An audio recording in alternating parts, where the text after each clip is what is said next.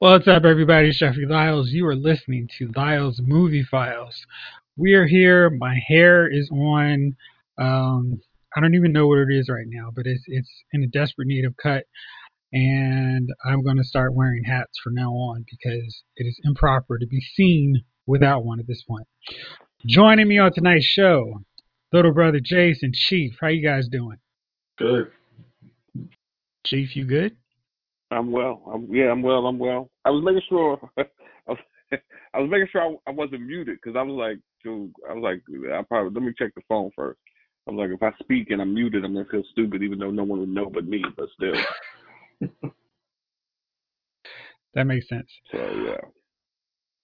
All right, so here's some interesting, I figured we go through a little bit of news first, and then we tackle this big thing that I want to talk about. So, coronavirus, of course, is still everywhere, and seemingly not everybody cares about it. Georgia movie theaters are planning to open this week, but a lot of movies have been rescheduled. A lot of studios have basically punted on the summer movie season. Some have delayed their films until the fall. Others have delayed their films until 2021. And all of this is still in flux because it's not like this thing is over yet.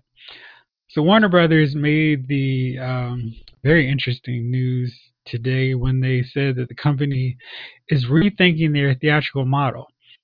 And that comes off of yesterday's reveal that their Scooby-Doo film, Scoob, is going directly to home digital.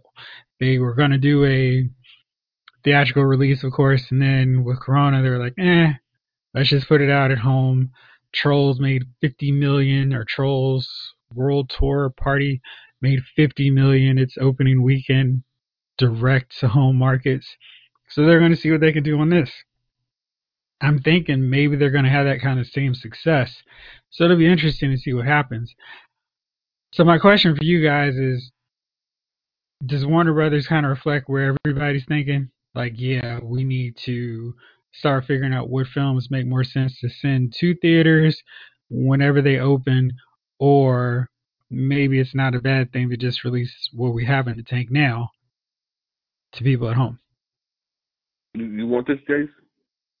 I'll start it up for a second. I think movies that don't have giant budgets, like your kids' animated movies that you're really not expecting to get great traction on. I mean, you're not expecting to get 100 million plus. Those are ones. Hey, we take those off the schedule, and if we do it right, we can potentially put some of our live action movies that cost a little bit more money in those dates and then see where they go from that point. Like, okay, we're rethinking, let's try this and see where it goes. And that is like these cartoon movies that don't cost that much. And a lot of them are always directed. They're on the big screen for like maybe 3 weeks. And then after that, it's like, well, we know parents are just going to buy it because they want something for their kids to watch anyway. So why not just cut the middleman out, make that money as quick as possible? So I think that's probably what they're looking at as a shift right now. But until they back away on saying, hey, we're just going to get Wonder Woman out for $50 this year versus waiting 2 years because something else is going to come out and delay it again next year. Let's just put it out and actually get the money back. So I think that's where I stand. I think they're going to go. Who the hell is going to movie theaters? I mean, I'm not going. I don't know if I see myself going to a movie theater at all.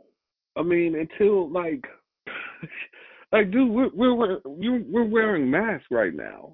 So you're telling me right now in the next 4 weeks, it's gonna be safe for me to go out? I'm wearing a mask right now everywhere I go, and you're telling me you gotta wear a mask for 2 hours in the movie theater. Right. You're telling me for 4 more weeks that everything is gonna be cool. So your boy Lucifer, your show Lucifer, was all set for renewal for our 6th season. And Tom Ellis, the star, is apparently having some issues with his contract. And that may mess things up for the next round of Lucifer. How are you feeling about that? Well, you know, they to me, they didn't end it properly, didn't end on a proper thing. I mean, it was, I don't get me wrong, I enjoyed last season. And the only thing I think that is works well right now is that nobody's filming anywhere. So, you know, that gives them a couple more months to hammer out the contract situation. But from what I understand is that the whole staff likes each other. So it seems to me like if we all were friends, and why would I hold that up so none of us get work? And what the hell is Tom Ellis doing anyways, work-wise, that he can afford not to get paid this season? You know what I mean? Like, have you seen Tom Ellis in anything else? I have not. Like, you know what I mean? That's what I'm saying. Is there a Tom Ellis run that we don't know about? So I just feel like he's got to, at some point, make it happen. I mean, where you going, dude? Like, there's nobody, you're not, you know, you're not getting hired for nothing. So, you know what I mean? You're not in demand. Nobody's, I haven't heard anybody say, yeah, we got to get Tom. So, and we've watched a lot of TV during this, you know, during this period, because you can't go nowhere. What else have you seen Tom Ellis in? So, not much. I think that, yeah, that's what I'm saying. And I've watched a lot of shows. I've watched all of Black Lightning, everything. I've watched everything. I've watched whole seasons of things, and I haven't seen Tom Ellis in a damn thing. So I think that, yeah, he needs to make, you know, he's got to make choices. And some of those, you know, I mean, how much money can he want? So we'll see, man. I hope he doesn't hold it up. I hope that they get the season out. All right, Jace, we've been talking. I told you I have been digging way back into my Marvel Cinematic Universe, going through all of the films and all the connections, all the likely reasonable connections on the road to Endgame. So I've been resuming Agents of S.H.I.E.L.D. Season 1, and knowing what's going to happen makes that so much better because I know I just have to be patient and it'll eventually get good. So I've reached that point where it got good. I'm excited and really amazed at how well everything is incorporated into this saga. Really well done. So then I got curious and was like, well, I don't remember what episodes of S.H.I.E.L.D. were really necessary to get to Age of Ultron. So then I started doing this long stumble online, trying to figure out the other ways people watch these films. Have you heard of the Pegasus Order? No, I have not. What's that? All right. Pegasus Order is basically a machete cut of Star Wars for the MCU. And that means they've chopped up how, instead of doing it chronologically, they refocus it to tell the most cohesive story. The only problem with the Pegasus Order for the MCU is you have to stop movies before the post-credit scenes in a lot of cases, which kind of gets dicey because a lot of the time, the post-credit scene is the excitement of, oh, shoot, here's what's coming next. So for that reason, I'm not necessarily loving how the Pegasus Order plays out, but let me run through and kind of give you the gist of it. So the main point of this is it sets up Captain America and Iron Man as the two most important Avengers, which they are, you know, from the films. But this setup allows them to be introduced in a way where it's 1A, 1B, and then the story unfolds. They set up the Tesseract is a really important thing early on, and then plays it out in a manner that everything makes sense, and it keeps everything important the way it's supposed to be. Okay, so that, I'm sorry. So in that regard, we take out Captain Marvel because she's the real introduction of the Tesseract. Funny that you mentioned that, because it takes until, you know, I've gone through all of phase one. I'm through most of Agents of S.H.I.E.L.D., so their first season, and that means I've already watched Thor The Dark World, Iron Man 3, and Captain America The Winter Soldier. Those three films of phase two, so I'm at the home stretch, have Ant-Man, I think it's Ant-Man, and then Age of Ultron. So I'm really running low on my Phase 2 films. Okay. And there's really not a lot of issues until we get to Captain Marvel, which kind of screws up some stuff that was already established, because Coulson tells, I think it's Sky, that Nick Fury recruited him in high school, which clearly is not the case, as it lines up because he kind of first meets him or is like associated closely with him in Captain Marvel in the 90s. But he says, but he actually says, he's like, if especially since you watched S.H.I.E.L.D., just because you recruit somebody doesn't mean you start working for them. You can recruit. So you can, like, hey, I'm mentoring you. Then when you graduate, come holler at me. I feel like he would have remembered him, but okay. I'll play along with you on that. Sure. So, but Captain Marvel is the first one that really starts to clash with some of the things that have already been established, which I think is interesting that they went 20-plus films before they really start running into problems. So the Pegasus Order starts off with Captain America, the First Avenger. That's the setup: Cap, Red Skull, Howard Stark, Agent Carter, and all the players that we'll see later on, specifically in Endgame. I like that way. That makes sense. The only problem is, of course, you have to stop the movie before the post-credit scene. And the film kind of starts off in 2012 when they discover Cap. So it's one really long flashback. That's not so big a problem because we haven't seen anything else. And there's not a lot of mention of Iron Man and Stark. So we don't have those references. But to me, what really makes Captain America work so well, the First Avenger work so well, is that part where Cap goes, I had a date. And it was like, oh man, and you feel for him because you know how important that relationship, that thriving new relationship with Peggy meant to him, which we'll see later. But I think you can't really watch that. And then, well, maybe you can.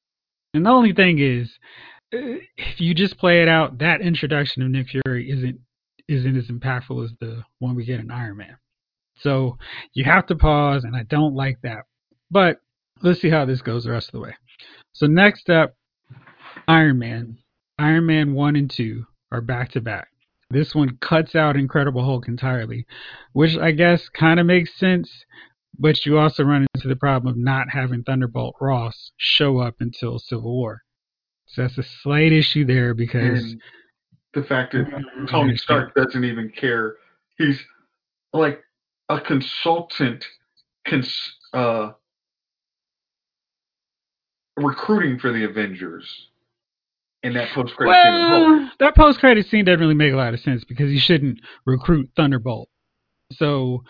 dishing that is okay. It's just like a cool thing to show the connection between those two films. But he really should never recruit Ross to. But he's asking for information. It's like, I know you guys have been tracking Hulk for this year. Just give it to me, and I can actually do the job. Well, we don't really get that spelled out clearly, so I understand why you don't have to have that. And if Edward Norton stayed on, yes, but because he's not, it's just it's fine to scrap that. I get it. Okay. So with this new change, of course, we've dumped Hulk, we've moved First Avenger to the first film. That means Thor goes next. In this way, you get to go directly from Thor to Avengers. That way you've introduced Loki, you set up the dynamic with him and Thor, and this is kind of like his temper tantrum. I kind of like this because this is a nice segue between the two films. The Thor post-credit ends with Loki, seeing Nick Fury, seeing Eric Selvig, and then immediately going into Loki causing problems. I really like that. So I think that works out really well and makes sense. You good with me there? Okay. But I'm trying to think. The Tesseract is mostly confined to Cap. They don't mention the Tesseract at all in Thor? No. Okay. They don't, but it's okay because we've already established the Tesseract exists. Okay. This is one of those things, if you could do a supercut yourself and make your own 4K on this, you would go from the post-credit of Thor to the post-credit scene in Captain America, the First Avenger. Then you'd be perfectly fine to go into Avengers. without having lost anything. Yeah, I think if you could do that, in the post credits, they would find. Yeah, I mean, I think S.H.I.E.L.D.'s great to watch in a binge format. My momentum stopped because after, I think like maybe I did 4 episodes of the first season, or 22 episodes, having to stop to write slows it down. But I think you could just binge through it and not really think too long. You could just, it would be a better viewing experience to binge. Yeah. I had to watch it like a week-to-week format. Yeah, and then they'll tie into Marvel movies like, oh, okay. Oh, yeah, okay. Like that's they do cool. a great job of tying in, especially the first season. They work really hard to connect to things. So they tie right into Iron Man 3. They have lots of episodes that give more attention and focus to things that happen in Thor The Dark World. And then there's a massive tie-in to Captain America The Winter Soldier. So those 3 films really get a lot of extra attention thanks to Agents of S.H.I.E.L.D., where with the exception of Winter Soldier, those other films happen kind of like in a vacuum until Endgame. But S.H.I.E.L.D. really does a nice job of filling in the gaps and showing how those events affected everything. All right, so next up here, this is the next block of this Pegasus Order. Javon, we're going through the Marvel Cinematic Universe according to this Pegasus Order, which is presenting a different way to watch these movies. Block 2 starts off with Captain Marvel. So the reason they start off with Captain Marvel here is because they've already introduced their aliens running around in this larger world.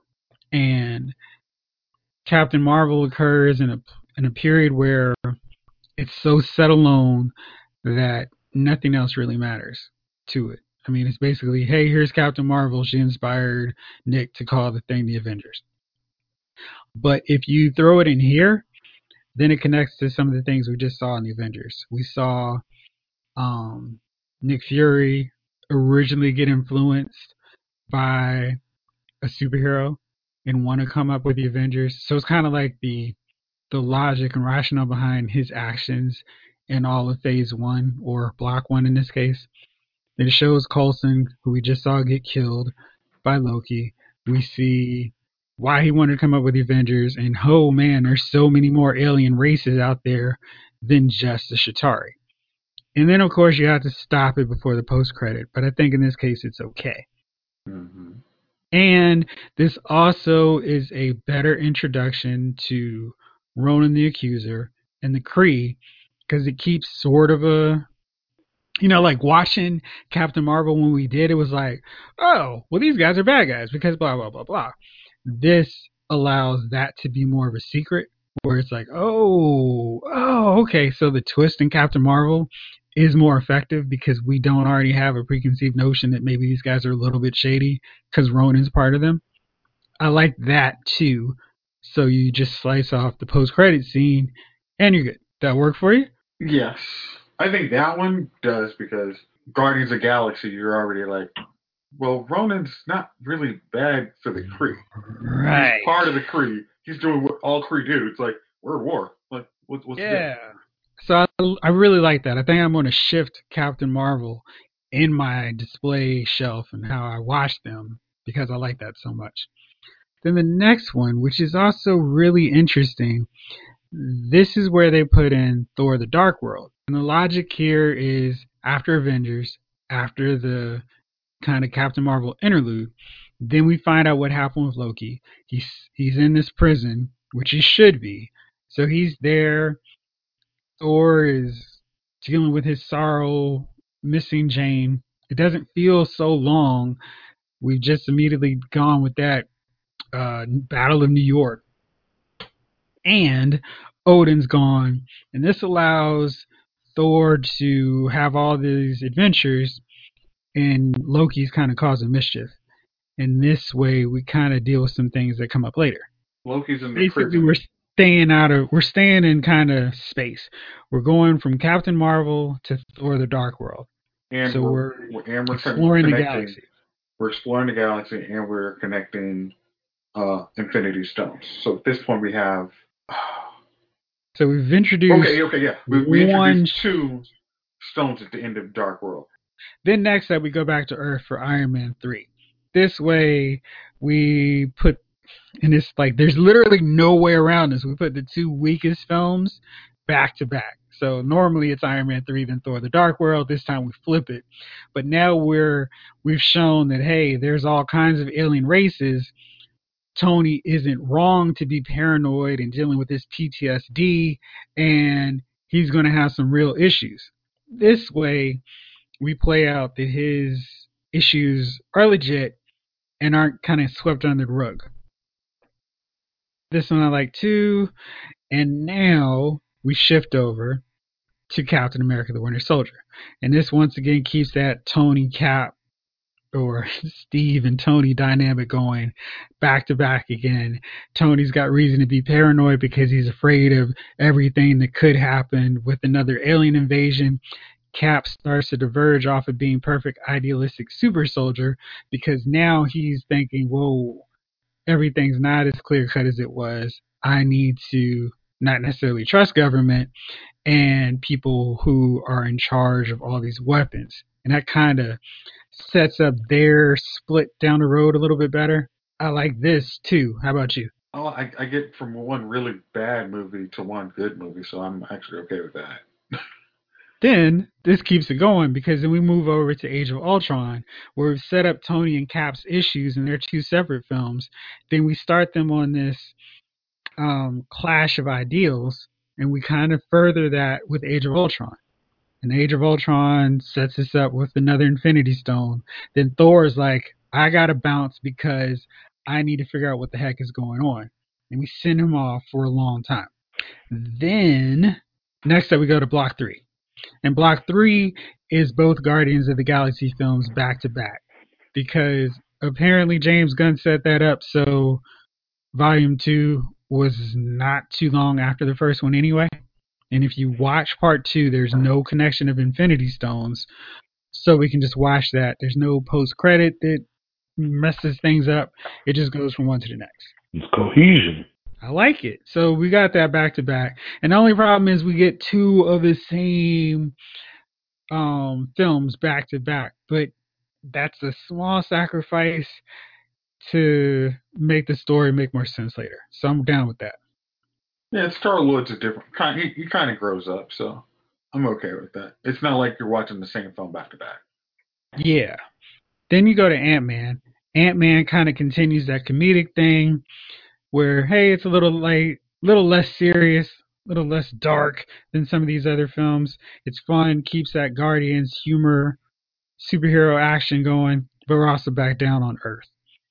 And then you don't need to watch this post-credit scene because we see it later in the next film, Civil War. This puts Tony and Steve's issues to a head. They're colliding. The Avengers split. Bam. So then we go to the films that immediately follow Civil War, Black Panther, Spider-Man Homecoming. Those don't really interfere with the Infinity Saga, but they play out the threads of characters we, quote-unquote, just met in Civil War. So we get Ant-Man, Black Panther, and Spider-Man, three important characters for Infinity War in the spotlight right now. I'm sorry, not Ant-Man, but the other two. Now here's where things get a little slightly dicey. And this is going to be another one we're going to have to stop at the post-credit scene. So after Homecoming, then we go to Ant-Man and the Wasp. I think this works too, because this way we keep that lighthearted tone and without messing it up. But we've done Civil War though. I mean, there comes a point. It's like, yeah, we go lighthearted, but it's like, well, we've got a block of lighthearted films. We've got Homecoming, then we've got Ant-Man and the Wasp. So it's not a ha ha serious, you know. So this way it kind of puts them on a path where it's serious, then we kind of ease up a little bit, and then this is all for a purpose to with the Avenger films. So we got that. Of course you can't watch the post-credit scenes because it makes zero sense. Then next up, Doctor Strange. And this explains one of the final Infinity Stones without making you wait so long to understand that Infinity Stone's purpose. I like this here because it directly goes into Ragnarok. And then you go from Ragnarok right to Infinity War. And we've had Thor and Hulk out of the way since Age of Ultron. So that's been a long gap, and we can fill in whatever with those two characters, but we know they've changed over this time. They've had enough time to have all these adventures doing whatever the heck we haven't seen. Then for Ragnarok, Infinity War, Endgame. So you get both. So you end Infinity War and then immediately go to Endgame. And this way, there's no Ant-Man and the Wasp. There's no Captain Marvel. You just go from one Avengers film to the next. I think that's the most important part of this. And, of course, Far From Home wraps everything up. What do you think? I almost think, as much as I do like Infinity Wars and Endgame back-to-back, seeing some of the other, like Captain Marvel is like, okay, she's, I mean, if this, like, because we last we saw her, she was so early on in this.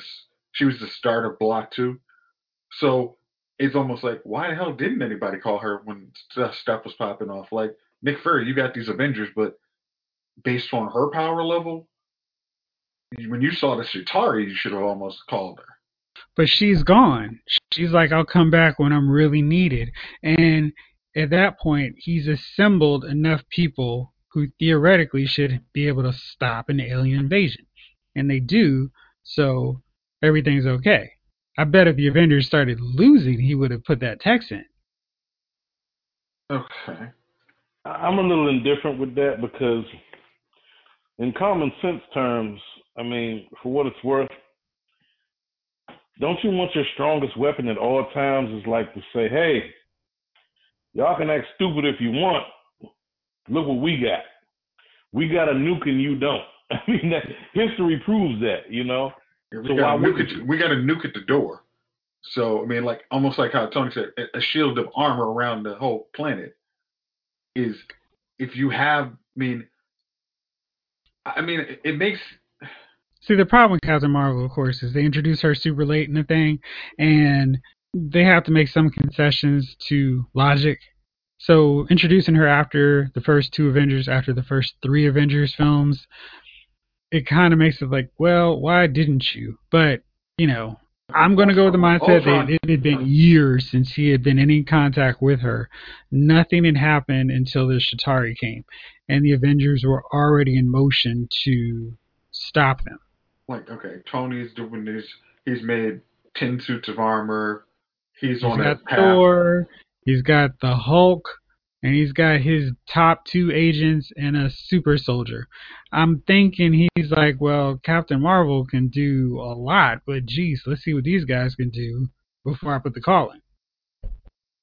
Okay. There's nothing, the Chitauri invasion, nothing has happened that can't be, even in a guerrilla war, they couldn't recover from at that point. Yeah, it doesn't really get too far out of hand, where it's not widespread throughout the world, which is when he puts the call in, because they're getting reports of all these energy spikes throughout the planet.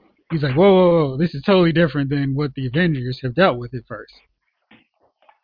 I don't know. I mean, like I said, for me, if I got a nuclear weapon, I'm not going to wait until situation critical. I'm gonna do the thing that anybody would do with an end all be all and say, hey, you can act stupid if you want. This is what I got to prevent anything from getting any further than it already is. But with that said, we wouldn't have the series of movies. You know what I mean? Yeah. You wouldn't have what you have if you'd have done that. So it's the problem with creating a cheat code character kind of late in the game. It really is. It really is. Hey, she's still not as strong as Ray, so that's all that matters.